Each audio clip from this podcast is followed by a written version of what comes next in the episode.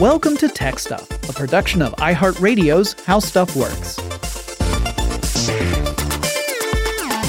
Hey there, and welcome to Tech Stuff. I am your host, Jonathan Strickland. I'm an executive producer with How Stuff Works and iHeartRadio, and I love all things tech.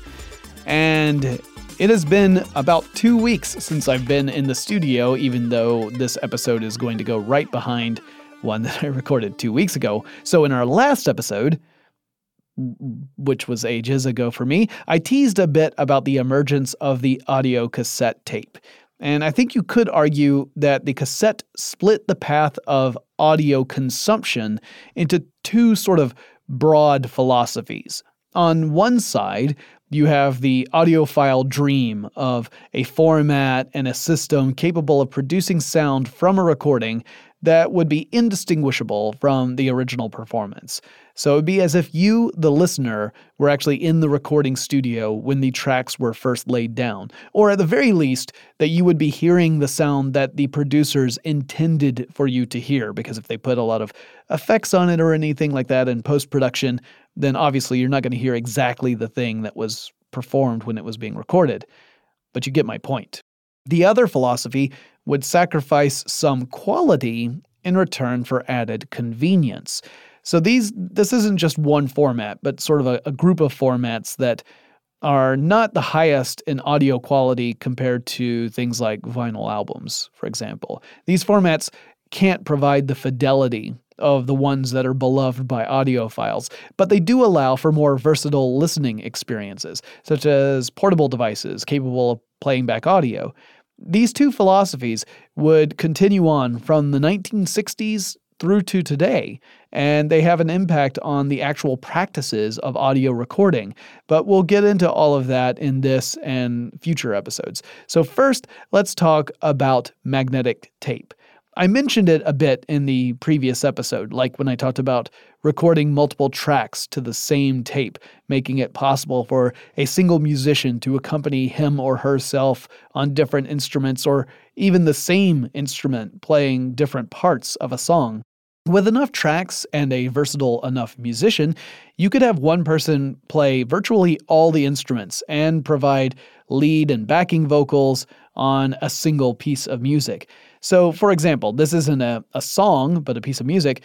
In the piece Tubular Bells, which was made famous in The Exorcist, Mike Oldfield played acoustic guitar, bass guitar, electric guitar, three different kinds of organs, fuzz guitars, glockenspiel, mandolin, piano, and timpani. Oh, and also the tubular bells, plus some other stuff.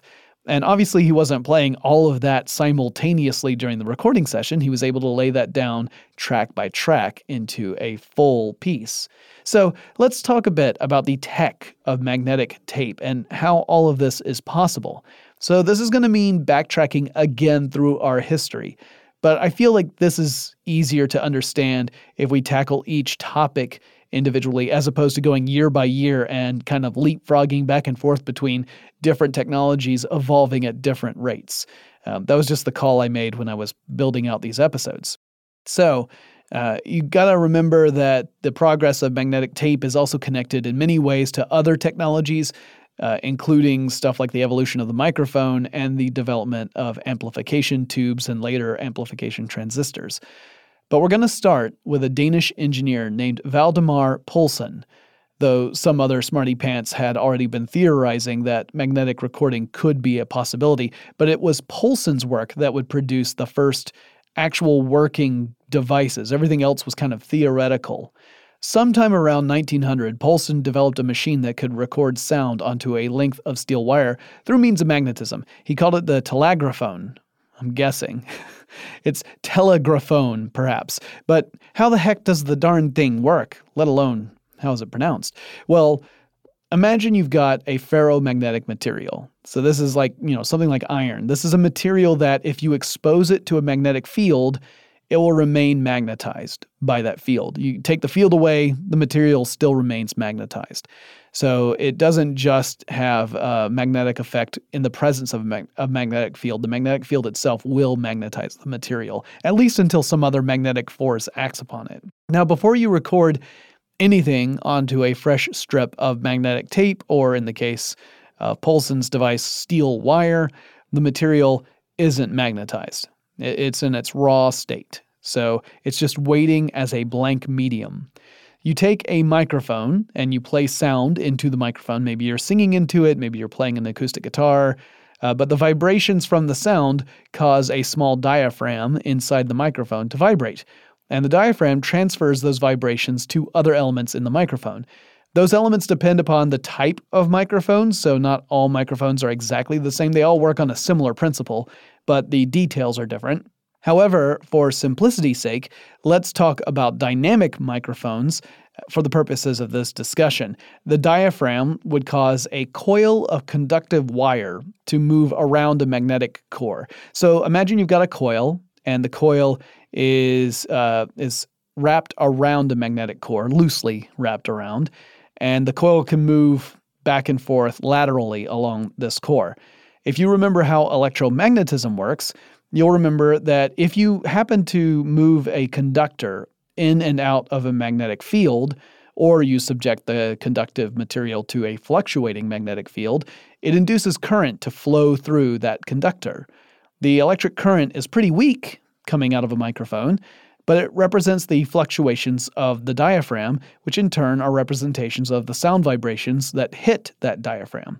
So think of it this way sound hits the diaphragm, diaphragm vibrates, the vibrates cause vibrations cause this coil to move back and forth across this magnetic core that induces current to flow through the wire. And then you've got an electric current. You can use that current to drive a different electromagnet. Uh, typically, you would wrap the wire around a ferromagnetic or iron like core. And as the current flows through the wire coiled around this core, the electromagnet generates a magnetic field. So it's kind of recreating the magnetic field that was uh, uh, fluctuating when the coil was vibrating in the microphone side. So it's sort of the same thing I just described earlier, but in reverse.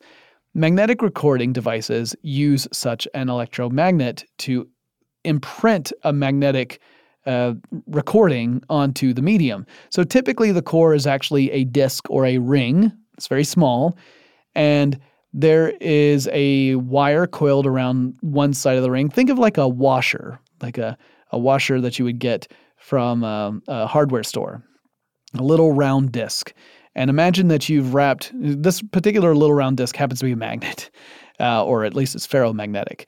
And you've wrapped a wire, a conductive wire, around one side of that disc.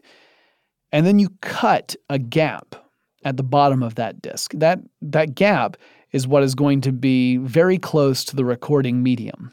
The gap actually causes the magnetic field that will be generated when electric current flows through the wire to fringe outward. And it's this that magnetizes the recording medium passing below. So you've generated this magnetic fluctuation by feeding an electrical signal that you had generated with the microphone. And remember that electric signal represents the original sound you need the recording medium to pass by that electromagnet at a regular speed to get a clear, undistorted recording. So it's very important that the speed at which the medium passes under this uh, recording head is uh, is nice and regular. As the medium passes by this electromagnet, the material in the medium is magnetized according to those fluctuations from the magnetic field. When you're done, you've got a length of that medium whether it's tape or it's steel wire, that has imprinted on it those magnetized particles, and they will stay in those magnetic orientations unless you expose them to a more powerful magnetic field, in which case they will reorient. This, by the way, is why if you've ever worked with any sort of magnetic storage, people would tell you make sure you don't have any powerful magnets nearby it. That's why.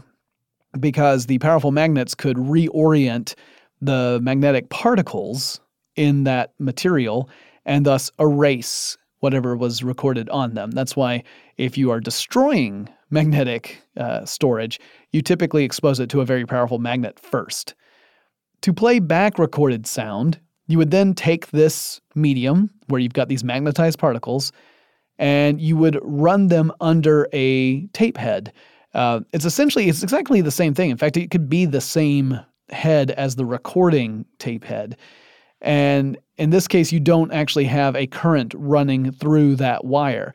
It's the ferromagnetic core and it's the coil wrapped around it, but the coil at the moment is inert. There's no electricity running through it. When you run the magnetic material past this, then you create those magnetic fluctuations, which induce electricity to flow through the wire wrapped around the ferromagnetic core, and you reproduce the electric current that was used to create the magnetic fluctuations that were imprinted on the material in the first place. So you're just you're reversing the whole process. And again, it's because of that electromagnetic phenomena where you have the magnetized material running past a a uh, conductor that's wrapped around a ferromagnetic core. You technically don't even need the ferromagnetic core to do this. It's just it makes it easier. It kind of it almost acts like an amplifier, so that's really why it's there. And then that current that's generated can be then sent to amplifiers, which will take in that signal and boost its strength so that that signal can then drive something like speakers, and then you get the sound. So the steel wire approach worked, but it produced recordings of pretty low sound quality. It was not something you could use for music or for performance. Recorders using magnetic wire did find their way into some products. Uh, with later innovators, they took that same idea that uh, uh, Poulsen had, and mostly you would get dictation machines that were used by hoity toity executive types who would dictate their words to be preserved on wire for later transcription. Then you have a German businessman named Louis Blattner who wanted to take this technology and to develop it further. Well, not not himself personally. He actually told the engineers in his company to get to work on doing that. He wanted to try and have a product he could sell to the BBC. And they made the switch from steel wire to steel tape.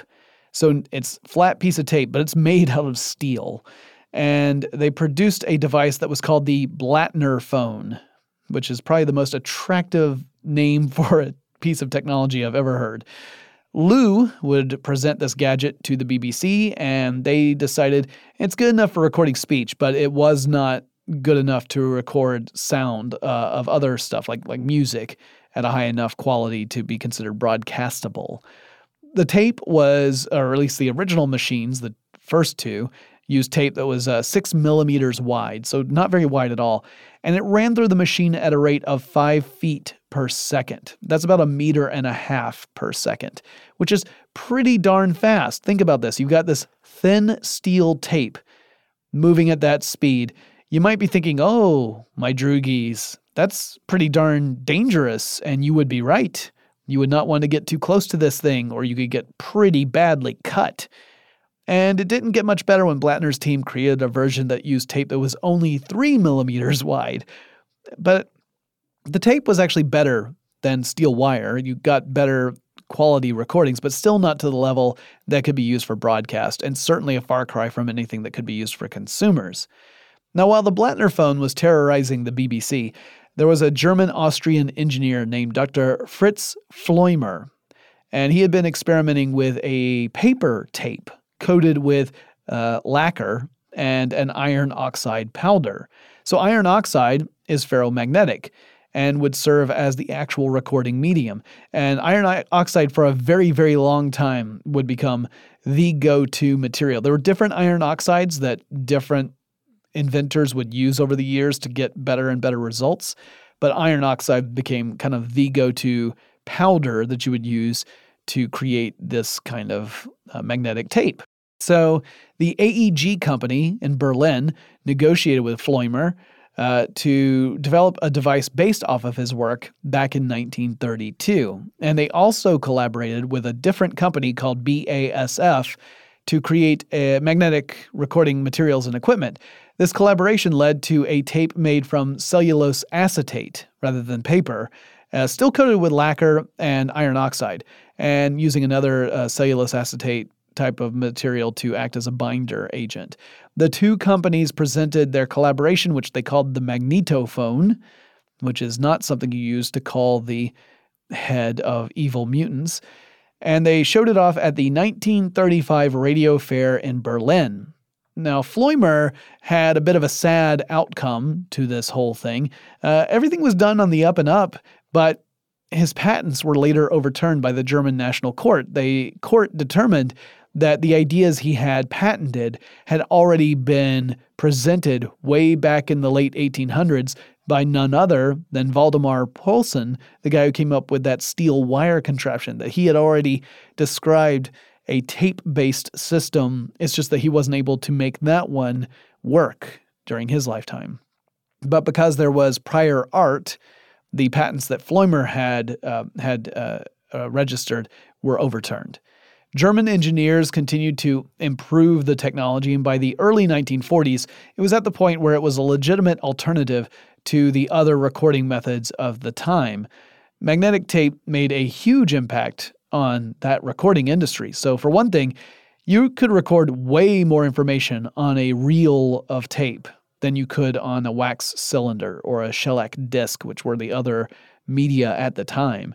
Uh, for another, with tape, you could edit. If you're recording to a wax disc or a, a shellac disc and you make a mistake, it's there. And you pretty much have to scrap everything and start over, or you have to live with the mistake.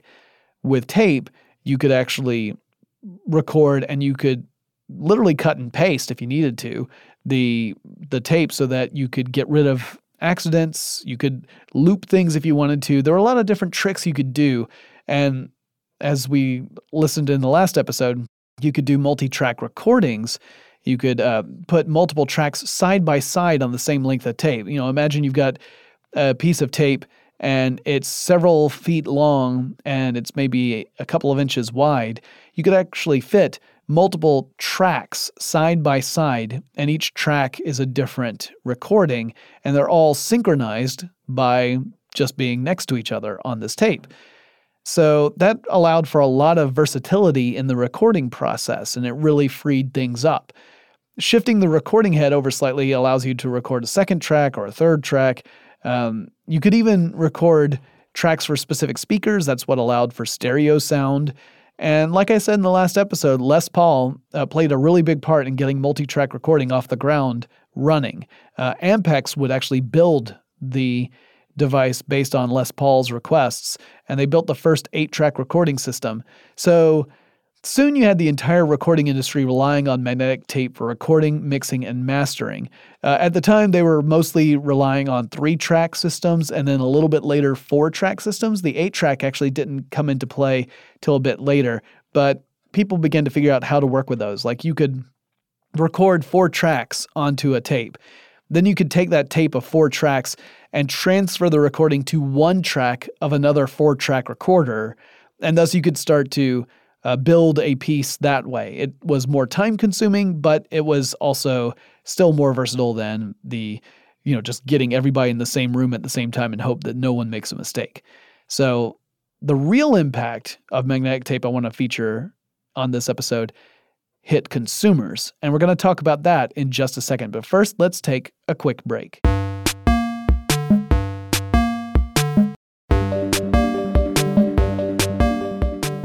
From the 1930s to the early 1960s, the format of the tape recorder was huge. It was a big, big machine. You were working with reel to reel tapes. That meant that you would have one reel that would have all of your audio stored on magnetic tape. It's wrapped around this reel.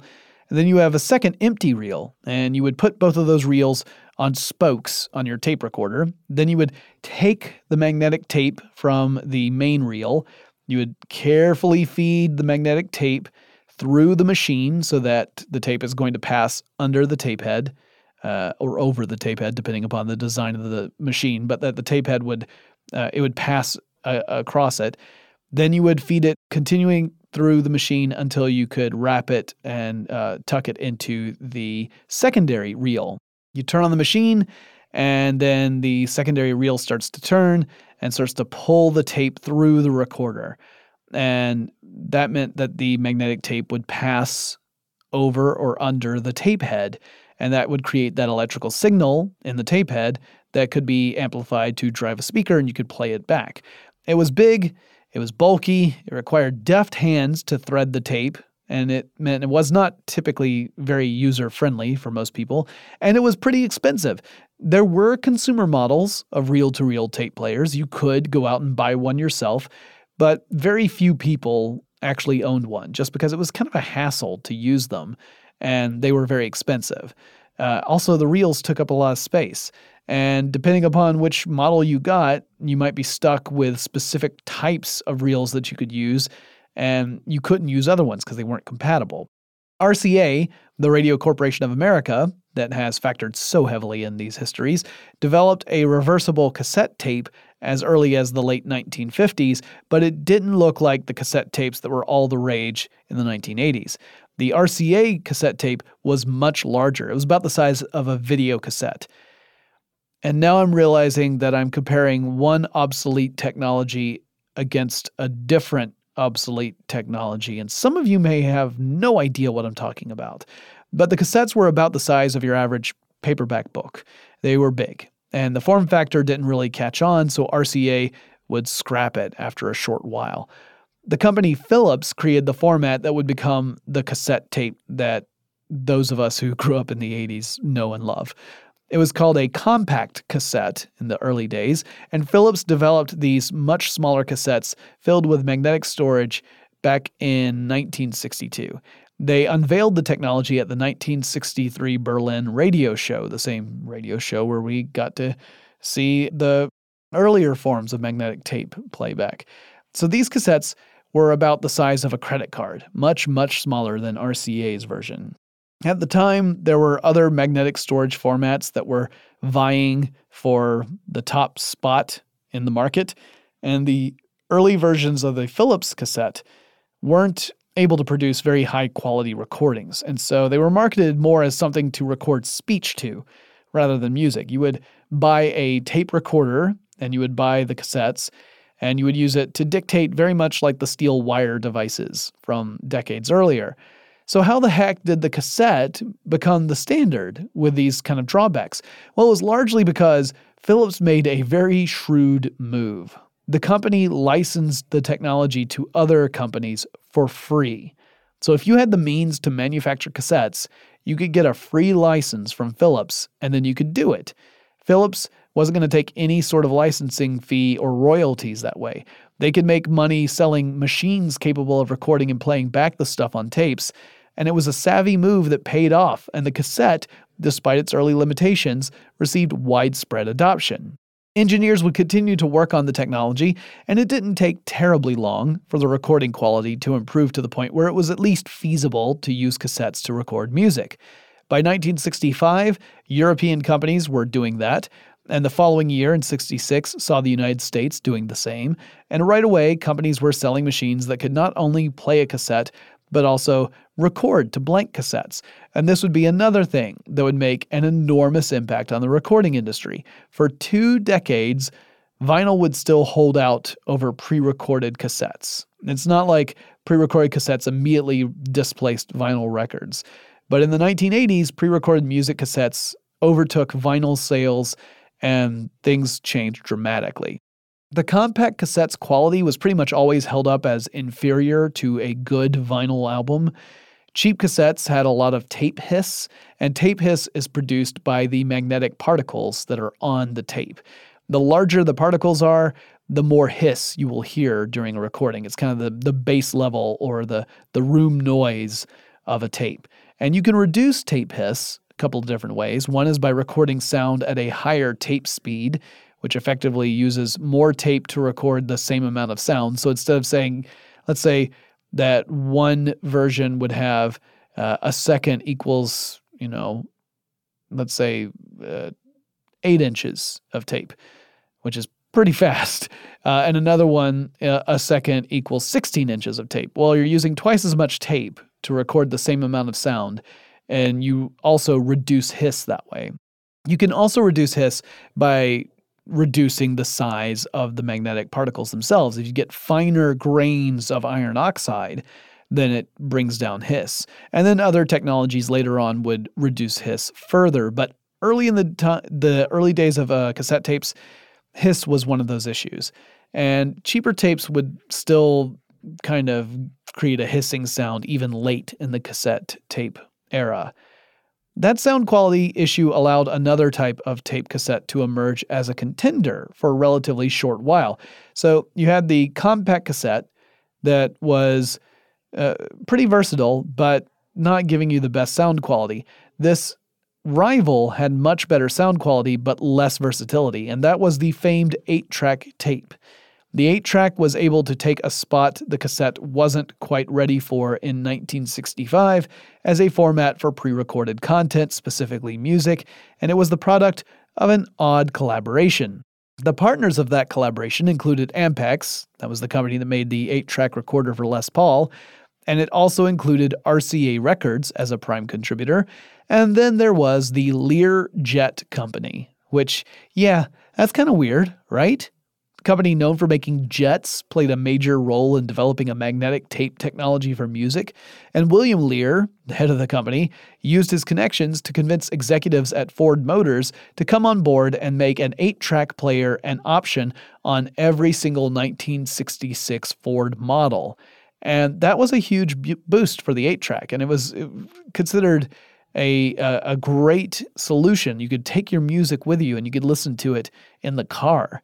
So there's something else I got to talk about just briefly before I get into more about the 8 tracks, which was that in the 1950s and the 1960s, leading up to the introduction of the 8 track, a few companies had experimented with vinyl turntable systems for cars, which sounds crazy. For understandable reasons, it was not an easy thing to do. You have to rely on a format that has a physical needle or stylus moving through a tiny groove on a spinning disc Meanwhile, you're driving a vehicle on different surfaces. It's probably not the most reliable way of hearing high fidelity tunes. So, while some companies tried that, including CBS, which introduced a record format just for cars that spun at 16 and two thirds RPMs, then a specific player that spun at that speed, which meant that you had to have discs recorded at that speed to be able to use it. They, these systems never got much momentum. And that's a pun.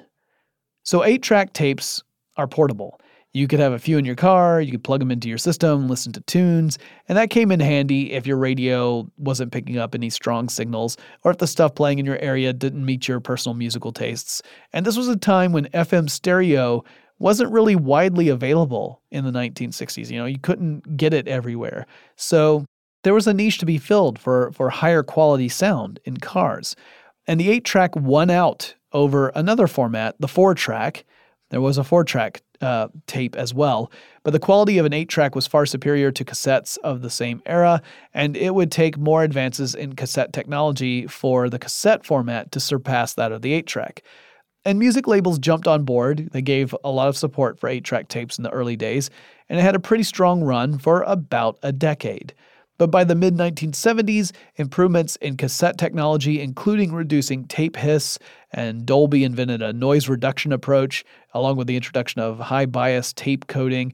Uh, that really made cassettes viable against 8 tracks. Plus, cassette tapes were easy to record on. If you wanted, you could buy blank tapes, put them in a tape recorder, and tape music from some other source, like the radio, which is what I used to do as a kid. And man, did I hate it when DJs would start talking at the end or beginning of songs. They're ruining my song, man. Shut up. Just let it play. The 8 track faded from the consumer space over the course of another decade. So cassettes took over after about 10 years, but the 8 track held on. It didn't just disappear immediately. By the mid 1970s, the major companies had stopped making 8 track players, but the format itself hung on a little bit longer than that. Companies were still producing 8 track albums for several years after that. Uh, though it was actually a challenge to find a store that would carry 8 tracks while the cassette was taking off because stores loved cassettes. They took up very little space, so you could have a pretty wide selection of music without requiring an enormous amount of physical store space. And cassettes didn't have some of the capacity limitations that 8 track tapes had. An 8 track typically divided up an album into four stretches of tape called programs, and there was an audible gap between programs. There was a limited amount of tape that the 8 track could hold, and it usually meant that at least one song on an album wouldn't make it onto the 8 track version. And some songs would fall right on that break between two programs. Typically, that would mean that the song you were listening to would fade out, then there would be an audible click, then there would be a pause of silence while the next program was getting pulled through the player, and then the song would fade up again, essentially where it left off, which wasn't ideal. Cassettes had a bit more versatility, allowing record labels to fit an entire side of a vinyl album onto one side of a cassette tape. Cassettes were also seen as more portable than 8 tracks. It was possible to have a cassette player in a car, or a stereo system, or a boombox, or a portable cassette player like the famed Sony Walkman. People could have their music on the go. They could jog while listening to music. The convenience and portability paired with the capability of recording stuff of your own choosing onto tape, whether it was someone else's stuff or your own, that made cassettes the clear winner over 8 tracks. And while those early cassettes still weren't necessarily viewed by audiophiles as being particularly good, they also were winning out over vinyl for those same reasons with the general consumer. The philosophy of convenience and accessibility over fidelity was winning in the mainstream public, much to the chagrin of many audiophiles out there. And the cassette gave opportunities to independent musicians that they otherwise never would have had. More about that in just a second, but first, let's take another quick break.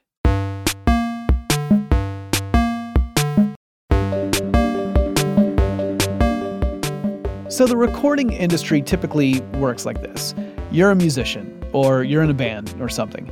You play gigs whenever you can, you practice, you write songs, you practice some more. You get better over time. You develop your sound, your style, your voice, and generally you figure out who the heck you are musically speaking. You might submit your music to record labels. You might hire a manager to try and take care of that for you. Or maybe you're super lucky and someone influential sees one of your shows and you get a meeting with a record label representative. Then you negotiate, you sign a deal, and now bam, you got yourself a record contract, which is a great fairy tale. And for some people, it does work out that way. But You've got thousands of people for every success story who make music, but they're not being heard by record labels. And that's not necessarily out of malice or anything like that. And then there are musicians who would rather stay independent than sign on with a record company in the first place, since the company might dictate what the musician can or can't record or what they should sound like. The cassette tape gave people that, that were in that category a lot of new chances. The recording equipment was relatively inexpensive. Blank cassettes were likewise pretty darn cheap, and they also are pretty rugged. You could record music to a cassette, you could duplicate the cassette, and then you could mail off the duplicates to people in the mail, and the tape was probably going to survive because it's, it's pretty hardy stuff. An indie culture developed around this practice, with different musicians and music enthusiasts trading tapes back and forth and spreading music that way outside the recording industry system.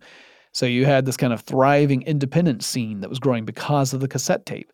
The cassette and the introduction of sound systems like the boombox also allowed people to share music with others in an unprecedented way. It was easy to bring a boombox to a location, pop in a cassette, and then blast out the tunes. So people nearby could hear the music you know, whether they, they wanted to or not. But it allowed for the development of music communities and cultures like hip hop. So whole new genres of music were growing out of the adoption and use of this recorded medium. At first, the recording industry was totally on board with cassette culture, but this gradually changed as executives realized the format allowed people to easily reproduce pre recorded cassettes. They feared a hit to the bottom line, so here's how their doomsday scenario might play out. A music fan, let's call him Jonathan, decides to purchase a brand new cassette copy of the album Speaking in Tongues by Talking Heads because he really digs the song This Must Be the Place, which is pretty much all true because that song is perfect. Okay, but Jonathan, loving this song, gets an idea. He bought this cassette for, let's say, the princely sum of $12. And he goes out and buys a whole bunch of blank cassettes for 20 bucks. So he's brought his investment up to $32. Then he starts duplicating his copy of Speaking in Tongues and then sells the copies for just $5 each. And after selling seven copies, he's recaptured all the costs of both the blank cassettes and the original tape and undercutting local music stores and the recording label. Uh, Sire Records, which was the recording label, doesn't get to benefit from all those copies that Jonathan is selling. So music industry executives were understandably concerned. They hated this idea with a passion hotter than a thousand exploding suns. Several companies in the British Phonographic Industry Trade Group decided to launch a PR campaign against the practice with the claim that, quote, home taping is killing music, end quote. Music, by the way, is still alive and well today, just in case you were worried, and I'm sure this argument sounds familiar to you. If it doesn't, it will by the end of this series because it's gonna come up again and again in different forms. So while the record labels were freaking out, lots of musicians were actually encouraging the practice of copying music and sharing it with others. Uh, lots of musicians were concerned more with their music being heard by a larger number of people than with the actual record sales numbers. And the slogan, home taping is killing music, became sort of a joke among a certain set of musicians, particularly in the punk rock music scene, which was just really taking off in the, in the late 70s. And that was already firmly in the anti establishment headspace. The Dead Kennedys were famous for doing this. Now, Music piracy was possible, it could happen, but it wasn't really rampant in the cassette days in most places.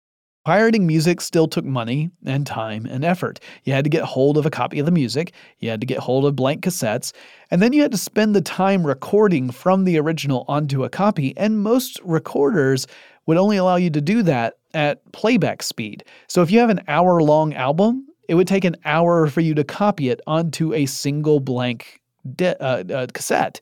So it, it wasn't exactly a, a, something that was easy to mass manufacture, and I think most of those fears were largely unwarranted. Something that happened more frequently were mixtapes, made recently famous by the Guardians of the Galaxy movies.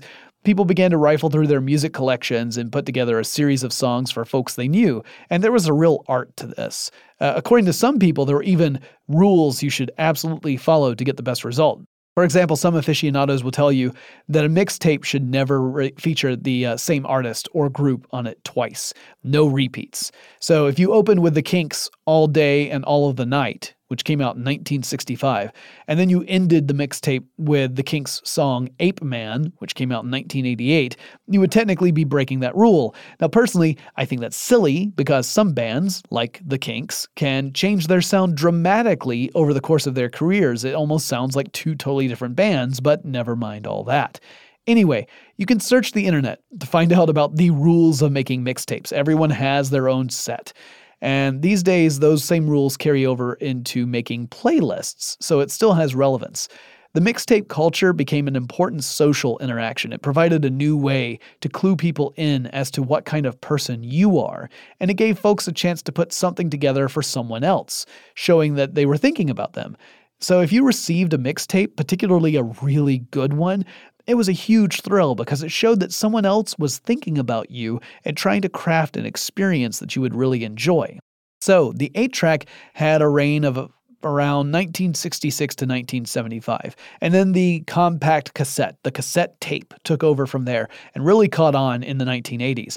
But it too would have a short run as the king of media, because the compact disc would debut in the late 1980s, and by the following decade would all but annihilate the compact cassette. During this same era, there was another huge change that was taking place in the United States as well as other parts of the world, but I'm mainly going to focus on the US, and that was the nature of copyright law. In the US, the government had passed a Copyright Act way back in 1909, but it hadn't really touched it since. But in the decades following 1909, it became clear that copyright law would need an update. Technology was allowing for the broadcast and preservation of intellectual property in new ways, from radio to television to recorded media like vinyl albums and cassettes. And the Universal Copyright Convention, an international agreement on copyright, had debuted back in 1952 in Switzerland, and the United States joined that convention in 1955. But it wasn't until 1976 that the US government was ready to pass some new copyright rules in the 1976 Copyright Act. The new act created protections of all sorts of intellectual property, and it also extended the terms of protection. Under the 1909 Act, a copyrighted work would receive protection for 28 years since from the date of its uh, origin, with the possibility of a 28 year extension. So Ultimately, you could protect it for 56 years total. The 1976 Act changed that. Under the 1976 Act, a work is protected by copyright for the length of the author's life plus 50 years. That would get changed again in 1998 with the Copyright Term Extension Act that pushed it to the author's life plus 70 years. And for works created before 1978, the rules are a little different. There are several factors that determine the length of copyright protection, but many works were given 76 years of protection from the year of their creation or publication. The extension would push that to 95 years. And if you're wondering why is this happening, what what's important about this, and and how is all or how are all these changes happening? Well, it's largely because of really big companies that rely on intellectual property for their value. For example, the Walt Disney Company. A lot of people refer to these extensions as Walt Disney extensions. The Walt Disney Company certainly does not want its its formative works falling into the public domain if it can help it, uh, because it, once they're in the public domain, anyone can use them under certain cir- circumstances. There are other protections that are in place as well, but you know, copyright ex- goes into public domain, and then anyone can can show this stuff uh, without any fear of uh, the mouse house coming down on them. So without the the extension, Mickey Mouse would have gone into the public domain in 2004 uh, under the original Copyright Act of 1976. Now he's set to skip off into the public domain in 2024. And as of right now, there has not been another change to copyright law to change that date. So 2024, we're looking at Mickey Mouse going into the public domain unless something changes within the next few years. My point with all of that is to say the changing technology from the 19th and 20th centuries meant that suddenly things that used to be ephemeral you know, like a performance, could now be made permanent. People could have a permanent record of that, a permanent way of recreating those performances. When before you just had to be there when it happened, and, and if you weren't, you missed it. And these things have value not just to the creators, but to the audiences as well, and that this drove changes in technology, in culture, and in law. But we're not done yet. In our next episode, I'm going to talk a bit about how the videotape made a similar impact in film and television as the cassette did in the music industry. And we'll also look at the rise of the compact disc. Still to come is the transition to digital formats and then beyond DVDs and things of that nature and Blu rays, we're going to talk about digital files, and then we're going to talk about different ways of delivering it, from downloading it to streaming it, and how all of this has affected our behaviors, business, and even the process of creating the entertainment in the first place. I hope you guys are enjoying this series of episodes. I've really enjoyed jumping into it. I like doing this sort of thematic approach and a deep dive on a specific topic.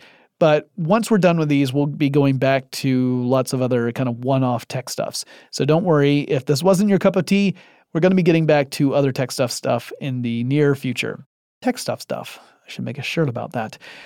Meanwhile, if you guys want to get in touch with me, you can send me an email. The address is techstuff at howstuffworks.com, or you can pop on over to our website. That's techstuffpodcast.com. You'll find links to our social media presence, as well as to the store and an archive of all of our past episodes. I hope you guys can go check that out. I look forward to hearing from you, and I'll talk to you again really soon. Tech Stuff is a production of iHeartRadio's How Stuff Works. For more podcasts from iHeartRadio, visit the iHeartRadio app, Apple Podcasts, or wherever you listen to your favorite shows.